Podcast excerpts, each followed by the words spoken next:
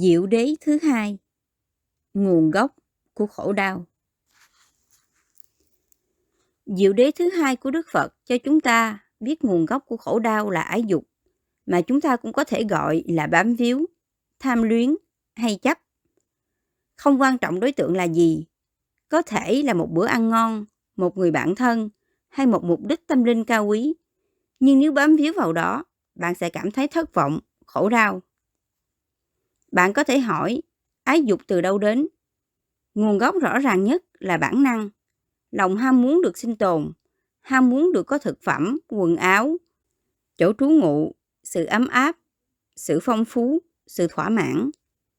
Lòng ham muốn dường như đã được cài đặt trong con người cũng như súc vật. Ngay chính cỏ cây hình như cũng có một số ham muốn vì chúng luôn hướng về phía mặt trời để có ánh sáng và sự ấm áp. Một nguồn gốc khác của ái dục là những điều kiện xã hội. Tất cả những quan điểm và giá trị mà chúng ta học được từ cha mẹ, gia đình, bạn bè, học đường, quảng cáo và sách vở. Điều kiện hóa ta khiến ta tin rằng điều này tốt, điều kia xấu. Lòng ham muốn mạnh mẽ nhất dựa trên các lạc thọ. Cuộc sống mang lại cho chúng ta biết bao sung sướng khoái lạc qua từng giác quan. Thí dụ, nhãn quan. Mắt của bạn thì khả ý và khả lạc. Nhãn thức cũng khả ý và khả lạc. Cũng như nhãn căn, nhãn trần, cảm thọ về cái thấy, sự nhận biết hình ảnh, lòng ham muốn đối với những đối tượng của mắt, những hình ảnh tưởng tượng, những tư duy có chủ ý, vân vân. Tương tự, tai, mũi, thân và ý cũng mang đến các lạc thọ. Mỗi ngày, ta đều có cơ hội để tận hưởng những đối tượng khả ý và khả lạc qua các giác quan.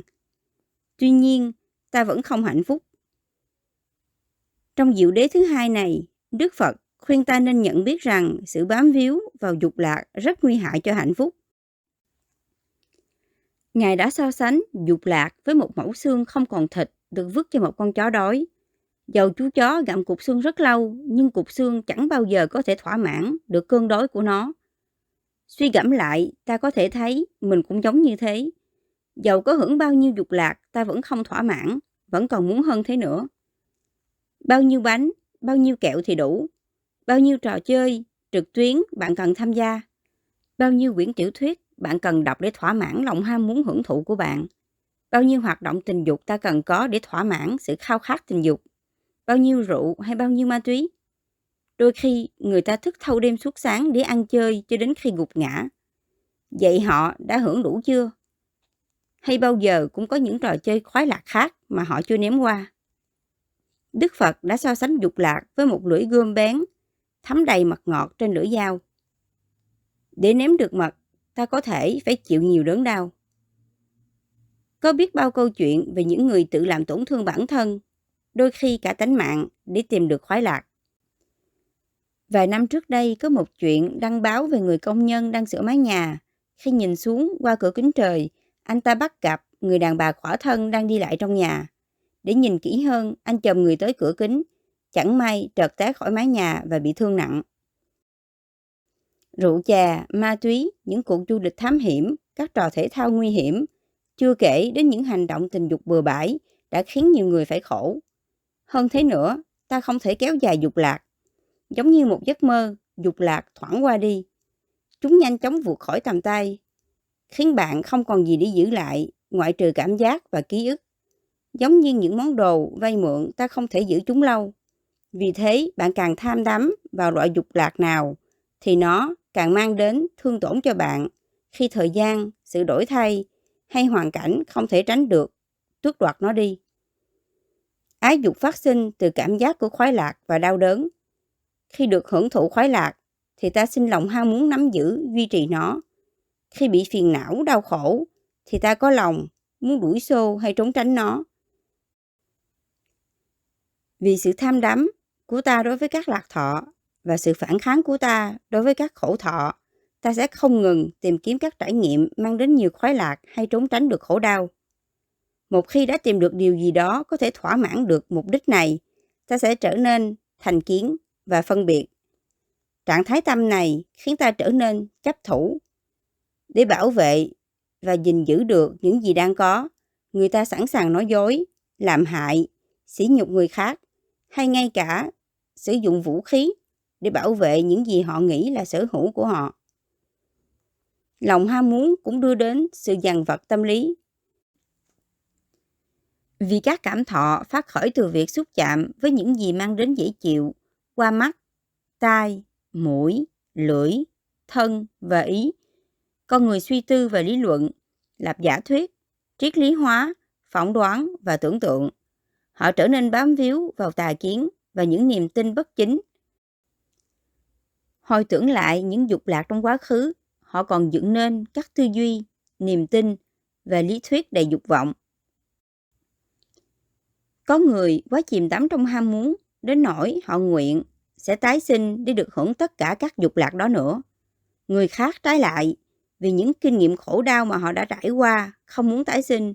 Vậy là đủ rồi. Họ nói, một kiếp là đủ rồi, tôi không muốn những thứ này nữa. Tóm lại, lòng ham muốn phát xuất từ vô minh, không biết rằng không có gì trường tồn và không biết rằng dục vọng mang đến khổ đau.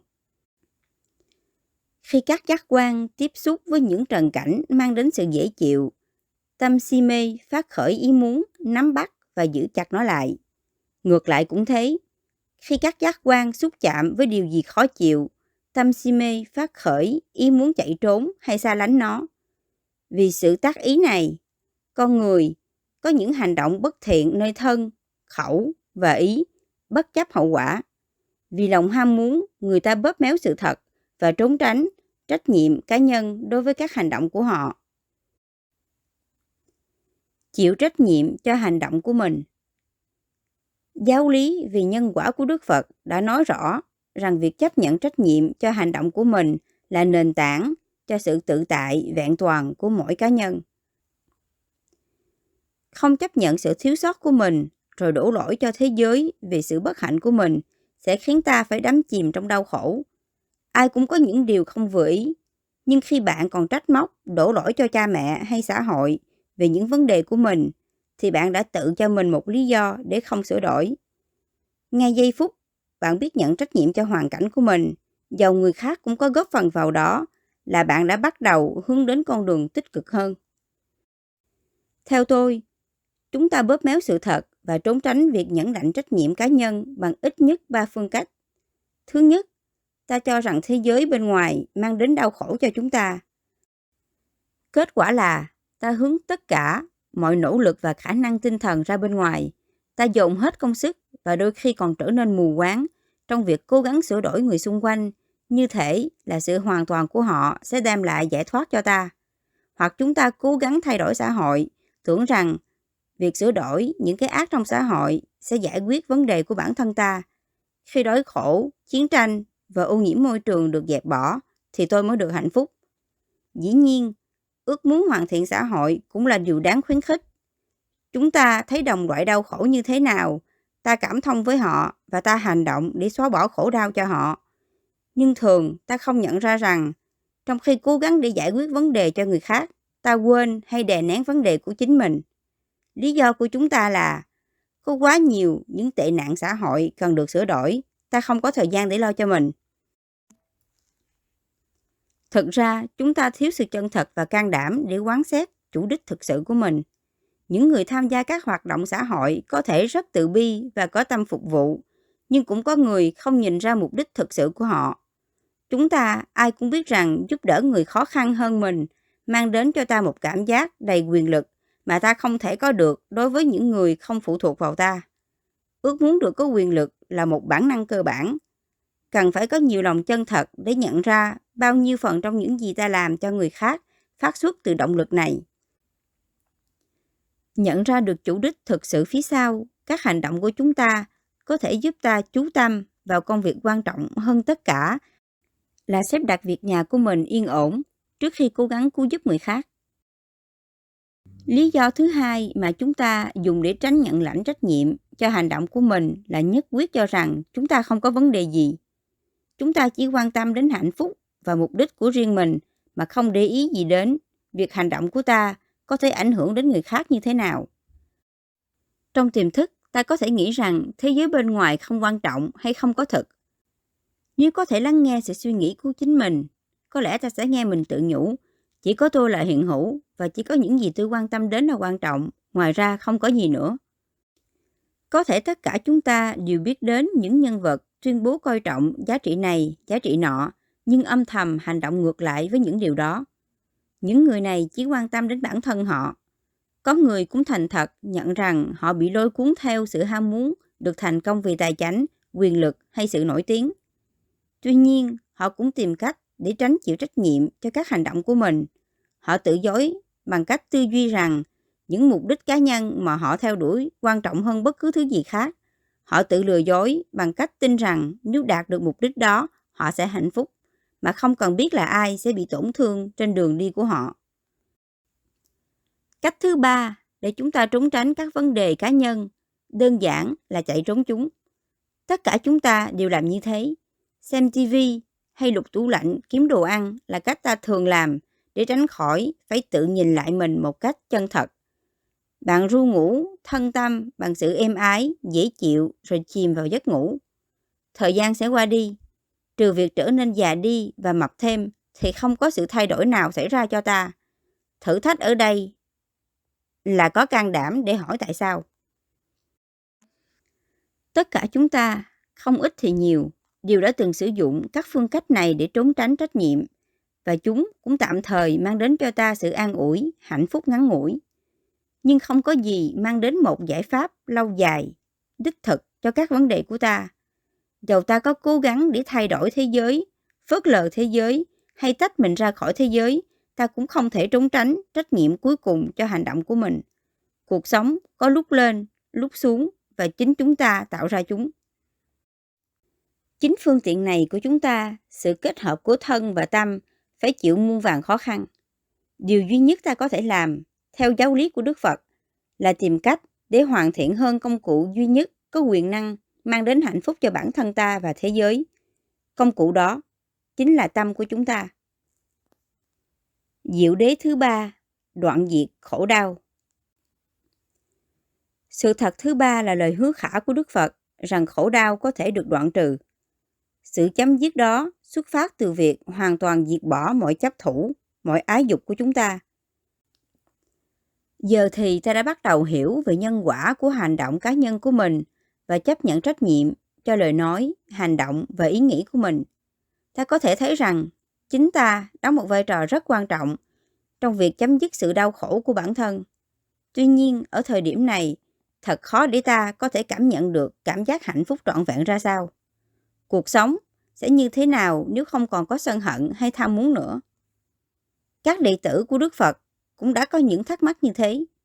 Một lần, Ngài Xá Lợi Phất, một trong hai vị đại đệ tử của Đức Phật, và chính ông cũng là một vị thầy đã giác ngộ, đang có cuộc thảo luận với một nhóm các vị tu sĩ. Họ hỏi rằng, thưa Đại Đức, trạng thái hạnh phúc toàn vẹn mà Đức Phật gọi là Niết Bàn, không phải là thứ hạnh phúc dựa trên kinh nghiệm cá nhân. Làm sao có thể có một cái gì đó không được trải nghiệm mà được gọi là hạnh phúc? Ngài xá lợi Phất trả lời, đó là lý do tại sao nó được gọi là hạnh phúc. Nói cách khác, hạnh phúc bao gồm những gì không phải trải qua. Diệu đế thứ ba dạy rằng hạnh phúc xóa sạch tất cả mọi trạng thái tâm tiêu cực, tất cả tham, sân, si. Cuối cùng, khi chúng ta đã thành công trong việc dập tắt các ngọn lửa nội tâm, làm cháy mắt, tai, mũi, lưỡi, thân và tâm, thì lúc đó ta sẽ chứng nghiệm được hạnh phúc toàn vẹn, thanh tịnh tuyệt đối. Có thể khó tưởng tượng ra trạng thái đó cảm giác như thế nào, nhưng cách duy nhất để tự khám phá ra điều đó là bước theo con đường đạo dẫn đến mục đích đó. Giống như phần đông chúng ta, các vị tu sĩ tham vấn với Ngài Xá Lợi Phất, muốn biết ngay từ khi mới bắt đầu con đường đoạn cuối của nó ra sao. Điều này cũng giống như khi ta hỏi một bé gái, Cháu cảm thấy thế nào khi sanh em bé? Cô bé đó chưa hề sanh nở. Em phải lớn lên và trưởng thành để có được kinh nghiệm đó. Cô bé có thể nói đôi chút về sự sanh nở từ những điều em được học hay đã nghe qua, nhưng em không thể diễn tả hoàn toàn tất cả kinh nghiệm đó. Ngay chính mẹ em có thể cũng không có khả năng để nhớ lại lúc sanh nở ra sao. Bà có thể nói về kinh nghiệm của bản thân, nhưng khi người nghe chưa bao giờ có kinh nghiệm sanh nở thì cũng không thể hiểu người mẹ ấy cảm giác thế nào. Hạnh phúc thường hằng của giác ngộ cũng giống như thế. Chỉ có những người đã qua các giai đoạn tu tập và đã tự mình trải qua chứng nghiệm đó mới có thể hiểu được. Thí dụ, cô bé đó đến hỏi cha mình, ba ơi, liên hệ của ba với mẹ là như thế nào? Người cha có thể trả lời, con ơi, hãy ra ngoài chơi đi, cha sẽ nói cho con biết sau này. Có lẽ khi cô bé đã trưởng thành, đến tuổi lập gia đình, người cha mới nói với con gái, lâu rồi con đã hỏi cha về sự liên hệ giữa cha với mẹ con là gì. Giờ con có muốn nghe câu trả lời không? Người con gái trả lời, không, thưa ba, con đã biết câu trả lời. Người con gái đã trưởng thành trong hiểu biết. Cô đã tự biết câu trả lời. Nếu một kinh nghiệm thế tục như là sự liên hệ giữa một người nam và một người nữ đã khó trả lời như thế, hãy tưởng tượng xem để hiểu được hạnh phúc toàn vẹn của sự giải thoát khỏi khổ đau còn khó đến ngần nào. Hiện tại, tâm ta tràn đầy bao suy tưởng quan niệm, thiên kiến mà đa số xuất phát từ lòng tham, sân và si. Cố hiểu cho được sự nhiệm màu của hạnh phúc toàn vẹn trước khi ta diệt bỏ được các tâm tiêu cực là điều không tưởng. Ta không thể làm gì hơn là dựa vào các ẩn dụ, ngụ ngôn, kinh sách cho các bậc chứng ngộ kể lại và cố gắng suy luận để có được chút hiểu biết nào đó. Thí dụ, thời xa xưa có một chú rùa sống giữa một đàn cá và những sinh vật biển khác. Bỗng nhiên rùa biến mất. Khi rùa trở về, bọn cá hỏi nó đã đi đâu. Tôi lên mặt đất, con rùa trả lời chúng. Chúng lại hỏi, nước trên mặt đất ra sao? Rùa trả lời, mặt đất không có nước. Vậy sao anh bơi được? Tôi không bơi, tôi đi. Đi? Anh nói đi là sao? Và anh có thấy nhiều cá trên đó không? Khi rùa cố gắng giải thích, đàn cá nói một cách nghi ngờ. Không có nước, không có cá. Anh không lội được và anh nói rằng anh đi. Làm sao có thể như thế được? Rùa trả lời, các bạn muốn hiểu sao cũng được. Còn tôi, tôi sẽ trở lên đất liền. Nói xong rồi bỏ đi. Cũng giống như đàn cá không thể hình dung về ý nghĩa của đất liền. Người còn đầy phiền não do tham, sân, si không thể hiểu được Niết Bàn. Để có thể tuệ tri được điều đó, ta phải chuyển hóa tất cả các trạng thái tâm tiêu cực và tự mình chứng nghiệm giác ngộ. Hiện tại thì kinh nghiệm gần gũi nhất đối với hạnh phúc của giác ngộ là trạng thái tâm thanh tịnh mà thỉnh thoảng chúng ta có thể đạt được khi buông xả được các gánh nặng của mình trong một giây phút nào đó, khi tâm chỉ là tâm, chứ không có gì trong đó nữa. Sự hiểu biết do suy luận mà ta có được ở những lúc như thế có thể so sánh với việc ta đang đi trên sa mạc và cảm thấy mệt mỏi, đói khát. Rồi ta tìm được một chiếc giếng sâu với ít nước ở dưới đáy nhưng chung quanh không có gáo mút hay dây kéo. Nhưng ta đã quá suy nhược, không còn sức lực để bệnh một cái gáo mút nước. Vì thế, dầu là ta có thể nhìn thấy nước, ta vẫn không thể chạm đến được. Nói gì đến chuyện uống. Tương tự, khi tâm tạm thời được giải thoát khỏi tham, sân, si, ta có thể cảm nhận được sự thanh tịnh của Niết Bàn, nhưng không nhất thiết là ta có phương tiện để đạt đến đó. Đoạn diệt được lòng tham ái thì cũng giống như tìm được sợi dây của tâm từ bi. Giải thoát được tâm khỏi sân hận thì cũng giống như gắn được sợi dây đó vào cái gấu của tình thương yêu. Sức mạnh trong đôi tay thì tựa như trí tuệ, sự giải thoát khỏi vô minh. Khi ta có thể kết hợp ba phẩm chất này lại với nhau, thì ta có phương tiện để cuối cùng được nếm hạnh phúc toàn vẹn của Niết Bàn. Trạng thái hạnh phúc này không thể diễn tả được bằng lời. Đặc tính duy nhất của nó là sự thanh tịnh. Nó không sinh, không được cấu thành và không có điều kiện. Vì thế, điều duy nhất ta có thể làm là nói về những gì mà trạng thái này không có. Ở đó không có lòng tham, sự bám víu, chấp chặt vào sự vật, con người hay quá khứ. Ở đó cũng không có sân, xung đối, thù hằn hay tham luyến. Ở đó không có sự lầm lạc, nhìn mọi sự vật như là thường hằng, tự tại, hoặc là có một linh hồn hay một cái ngã bên trong. Những người còn sống trong ảo tưởng rằng họ đang hưởng thụ cuộc sống như nó là trong một thế giới khổ đau, Khi nghe sự diễn tả này, có thể sẽ nói, như vậy giác ngộ đâu có gì là tốt đẹp. Không chắc gì tôi đã muốn đạt được trạng thái đó. Ở đó có nhà cửa không? Rồi còn gia đình, trường học, bảo hiểm y tế, bệnh viện, đường xá, vân vân. Những câu hỏi này đã được đặt ra với tôi. Câu trả lời phải là không. Những người còn bám víu vào cuộc sống, vào sự luân hồi vô cùng tận này, sẽ không có tâm sáng suốt để muốn đạt được trạng thái của sự thanh tịnh toàn vẹn. Họ không hiểu diệu đế thứ nhất của Đức Phật, rằng khổ là điều không thể tránh được, hay diệu đế thứ hai của Ngài, rằng càng ham muốn thì ta càng khổ đau.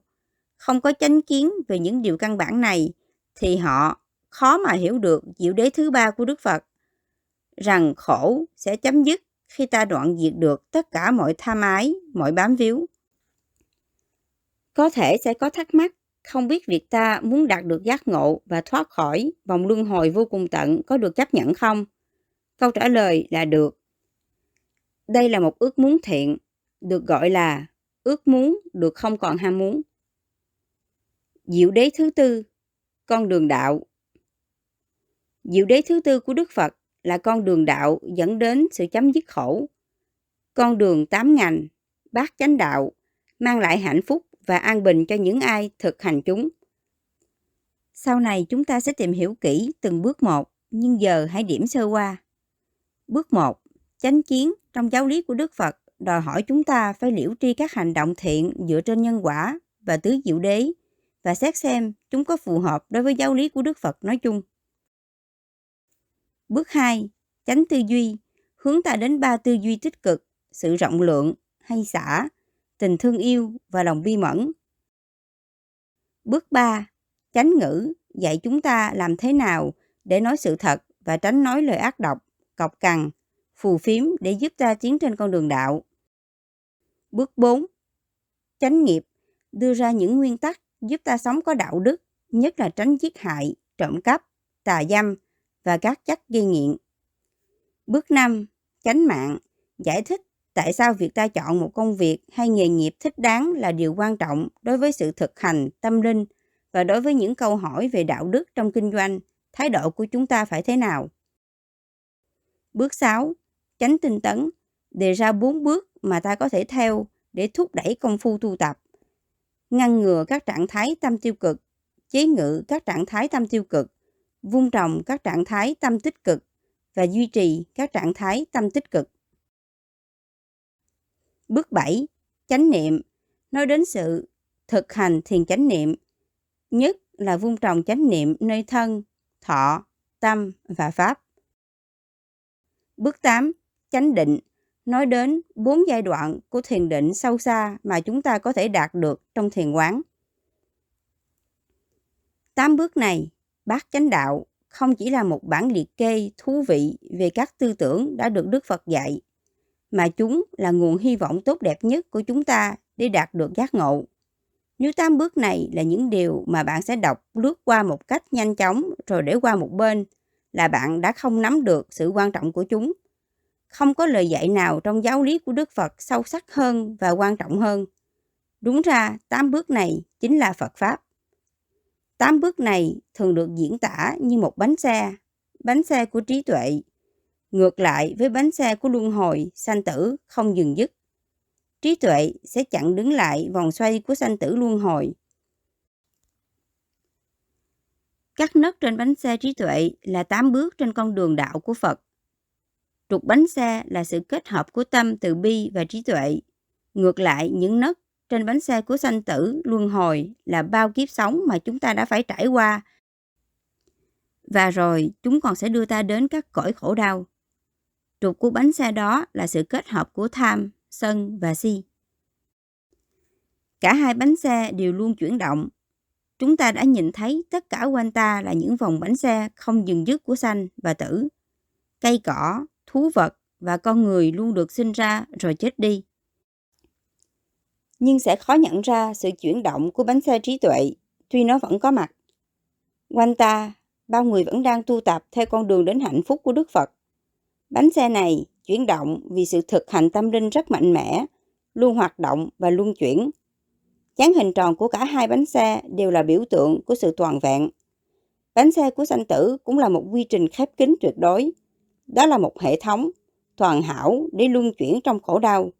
Trong khi dáng hình tròn của bánh xe trí tuệ biểu tượng rằng bát chánh đạo là đầy đủ, vẹn toàn.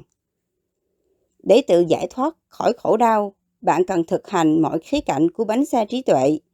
Chỉ đọc về 8 bước của bánh xe bát chánh đạo sẽ không giúp bạn được hạnh phúc. Nếu bạn cố gắng để giữ một bánh xe đạp đứng thẳng, nó sẽ ngã xuống. Tuy nhiên, nếu bạn giữ cho bánh xe quay bằng cách đạp xe đi tới, thì bánh xe sẽ đứng thẳng cho đến khi nào sự chuyển động dừng lại. Để mang đến ích lợi cho bạn, bánh xe của trí tuệ cũng cần phải được lăn đi trong sự thực tập hàng ngày.